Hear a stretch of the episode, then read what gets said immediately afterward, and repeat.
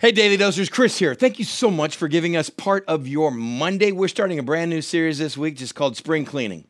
Isn't it that time of year? Weather's warming up. We got to, you know, fix the backyard furniture because of the horrific winter we had. So we have to dust off some pollen. That's what we do in Southern California. Maybe we're going to clean the garage. It's spring cleaning. This is what we're going to do spiritually this week. What is the stuff in your life you need to rearrange, dust off? Or what is stuff you need to take out and get rid of? And some new stuff you have to be put in. So when I was asked to kick this off, I started thinking, well, where do I start? Let's start where I need to start pronouns. Here's what you need to take off and put on and change the furniture you need to rearrange in your life right now spiritually pronouns. It reminded me because we saw a story this weekend about a rich rancher named Nabal who was foolish. He wouldn't give to David, almost got himself and everyone killed. He did eventually get killed, but if it wasn't for a beautiful woman named Abigail, these two fools would have collided. You got to watch it if you didn't watch it. It reminded me of a story in Luke chapter 12. Jesus has been teaching for three or four chapters, all red letters, the beauty of the kingdom of God, the freedom of God, walking with God. But some clown has been sitting on a question, waiting for a break in the teaching just to get his needs met. And, and maybe Jesus got done with the story, was getting a cup of water, and this guy now shouts in the crowd. And he said to him in Luke 12, 13, Teacher, tell my brother to divide the inheritance with me. And everyone in church is like, seriously? You just shouted out to Jesus? You're sitting here and you want, you don't think your brother's been fair with the inheritance? And instead of Jesus answering, he made it a teachable moment. Man, who appointed me a judge or an arbiter between you? And then he told the crowd, you guys need to watch out, be on your guard against all kinds of greed. A man's life does not consist in the abundance of his possessions. He goes, Let, let me tell you, Christians, here's going to be one of your biggest stumbling blocks. Your life, your importance, your significance has nothing to do with the amount of your possessions, but you think it does.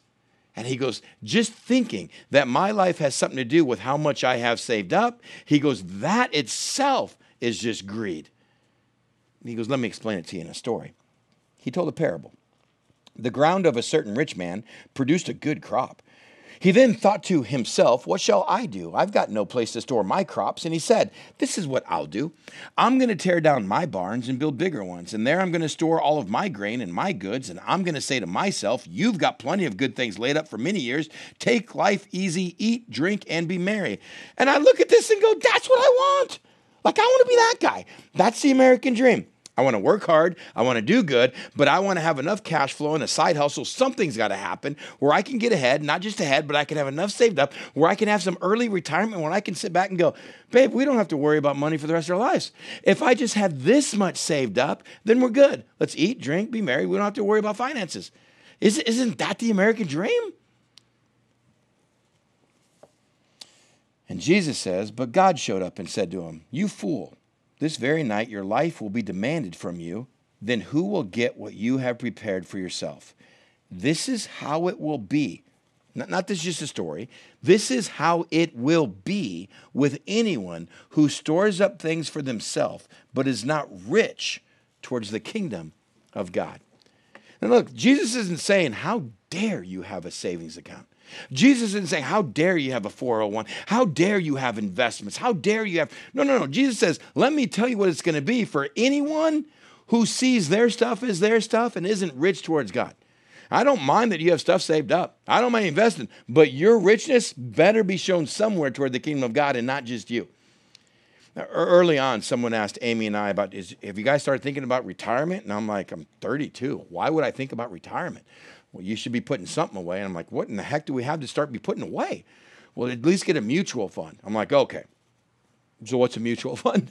It's going to be a fund that's not based on one stock or one bond or one investment, but a lot of things. So all your eggs aren't in one basket, and all these things can work for you. And anything little you can do now is going to be big down the road.